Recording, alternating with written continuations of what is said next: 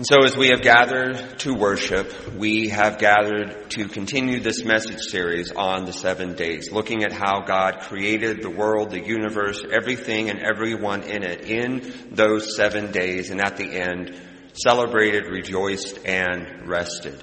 And so we especially are mindful of those who have come in person and those who are joining online as we see this part of the story where God continues to create but also orders, puts together, um, puts more emphasis and detail, creating the planets, creating the solar systems and to see how it is that the richness and diversity that is all across creation is also here within our sanctuary, within our community, and we see the beauty of the diversity that God has created. And so in this, we look at verse 14, in which God spoke, Lights, come out, shine in heaven's sky, separate day from night, mark seasons and days and years, lights in heaven's sky to give light to earth. And there it was. God made two big lights, the larger to charge the day, the smaller to be in charge of night. And God made the stars, placing them in the heavenly sky to light up earth and oversee day and night, to separate light and dark. And God saw that it was good. It was evening and it was morning, day four. So as Pastor Nikki talked about last week, there are some connections with the days and what it is that God is doing. So, for example, we saw from the very first day, day one, God creating light and darkness, and then separating the two and giving them identity. And now we see that God goes even further, adding more detail, calling it day and night, giving special light to day and special light to darkness. So we see that God is in the midst of the, the details. If you, if you think of, of an artist, particularly a painter, kind of doing a broad canvas, uh, Ron Bell, our, our local uh, artist, does this a lot in the current series. Actually, any time that he paints, but especially in worship, he'll start with this kind of broad canvas. Um, it may be one color, it may be a mixture, but then he starts going into more and more detail. Sometimes he'll flip the whole thing over and start adding more images. And one of the things that I really love about this experience and that it's a part of worship is that as the service goes, there's more detail. And sometimes I think that it's one image and then by the end of the service it turns into something completely different. Maybe that's what God was doing as a part of creating not only our planet, but all the planets, trillions and trillions not just of planets, but of galaxies, of, of systems, of the entire universe, adding little details here and there. And as God creates more detail, this, this creation continues to expand more and more. But in terms of the story, and especially the story with the facts that the people who wrote the story knew at the time, everything has to do with this one planet, Earth. Everything, all of the formation, all of the matter, all of the orientation, all of the light, all of the darkness, everything is for the earth because that was our understanding at the time of Genesis. In fact, that was our understanding for centuries. But then, of course, we began to learn more. We began to discover more. We discovered that we were not the center. What do we do with information that fundamentally changes our reality? I mean, can you imagine being there on the day that it was announced the earth is not the center? What would that do with our sense of reality? What would it do thinking and, and discovering that everything did not literally revolve around us? We were but a tiny dot in an orbit that has been transversing and moving and living for millennia and millennia. We are just a small speck in that reality.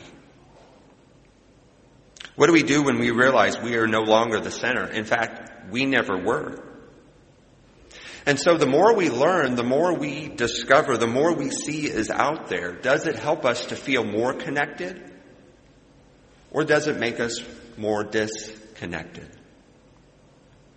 Because if you think of our planet, even if we are not the center, what is so special about Earth? Because one thing we can all admit, no matter how much we have learned, no matter how much we have discovered, at least in this point in time, this is still the only planet in our knowledge that sustains life in this way. So what makes us so special? If you think about this, the succession of events that got us to where we are today as a planet, all of the gases, all of the energy coming together, fusing together slowly, literally over millions, billions of years.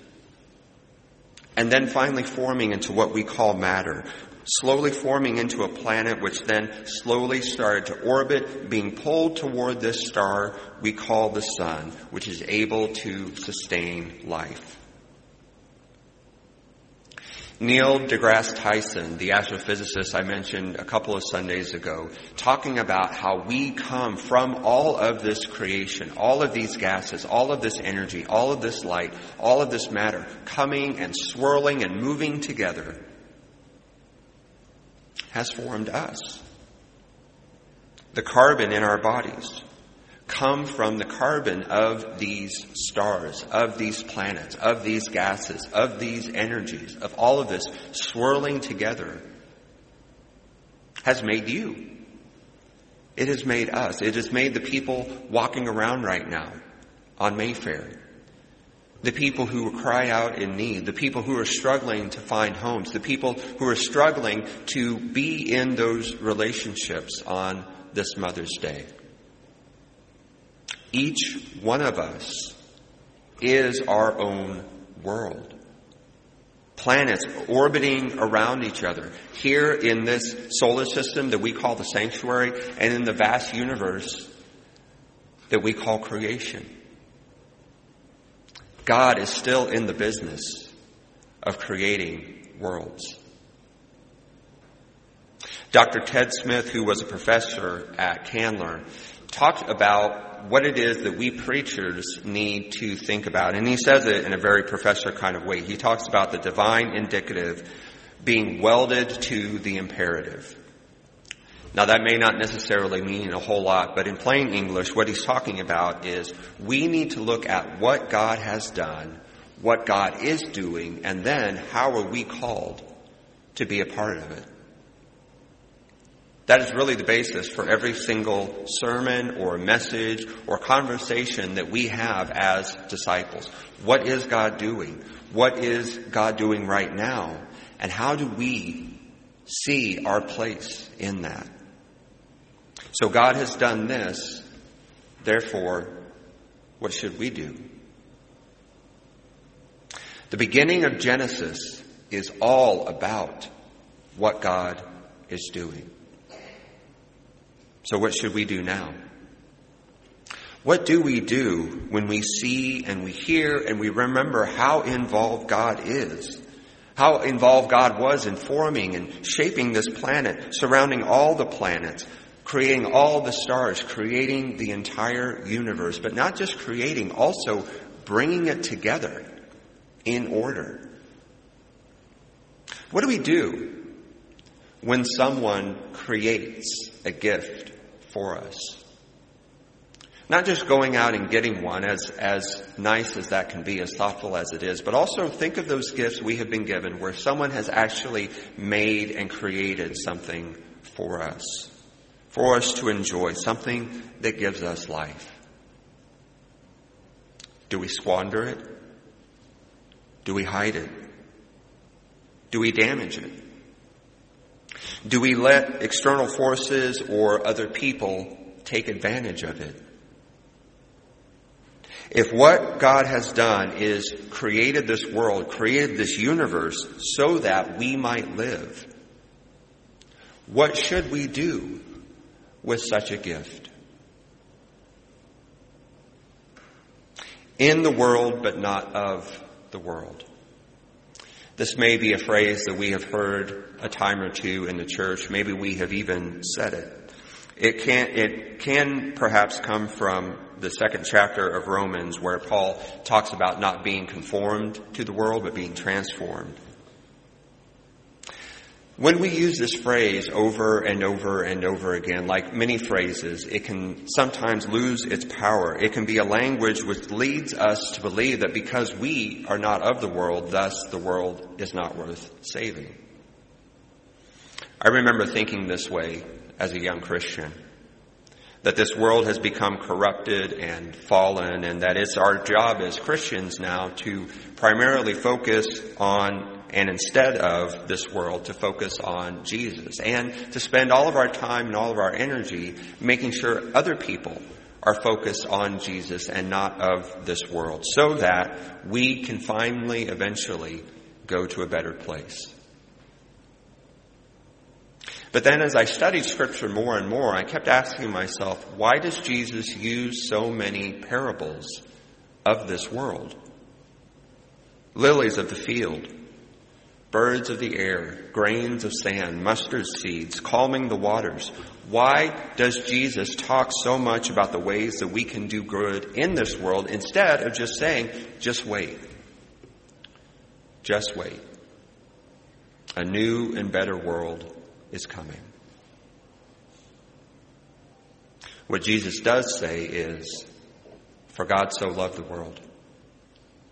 For God so loved the world that God gave the Son, that in order who believes in him will not perish, but have eternal life.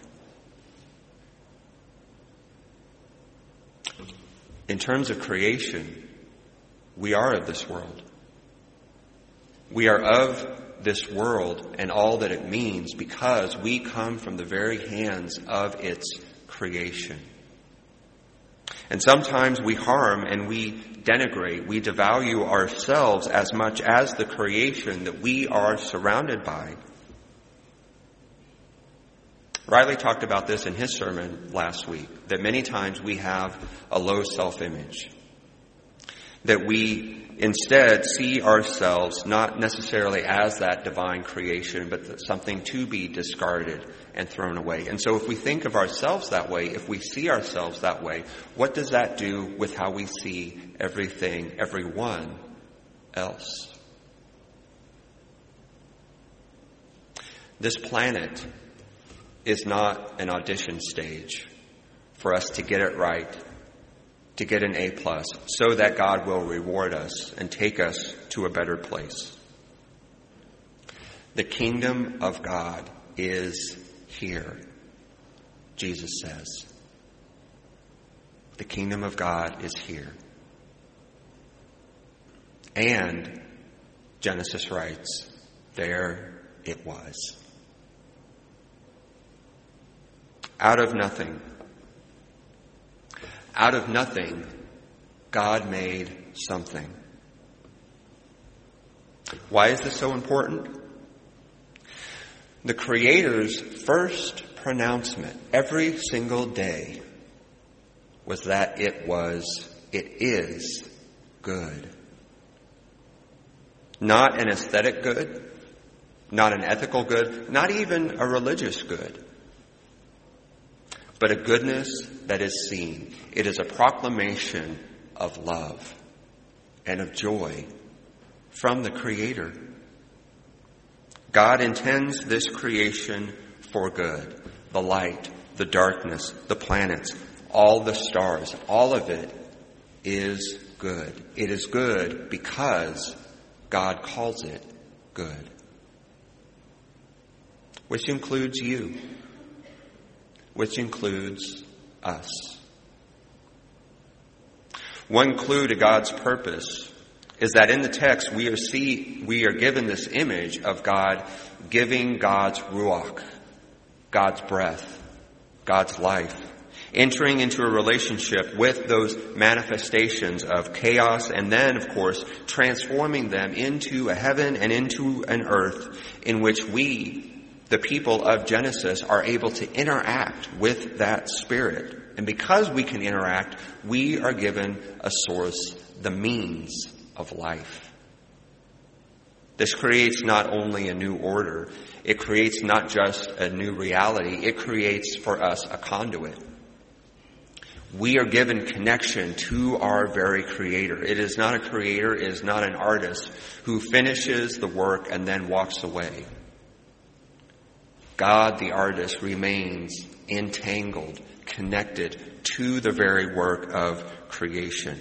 The God of Genesis, who we as humans have come to know in a deeper way through the scriptures, this God continues to give power and makes that power available to all of creation. God calls it good and God creates it for good and lets us know that by staying within the good. And thus, our worlds are connected. They are connected because they are connected to God. Let us pray.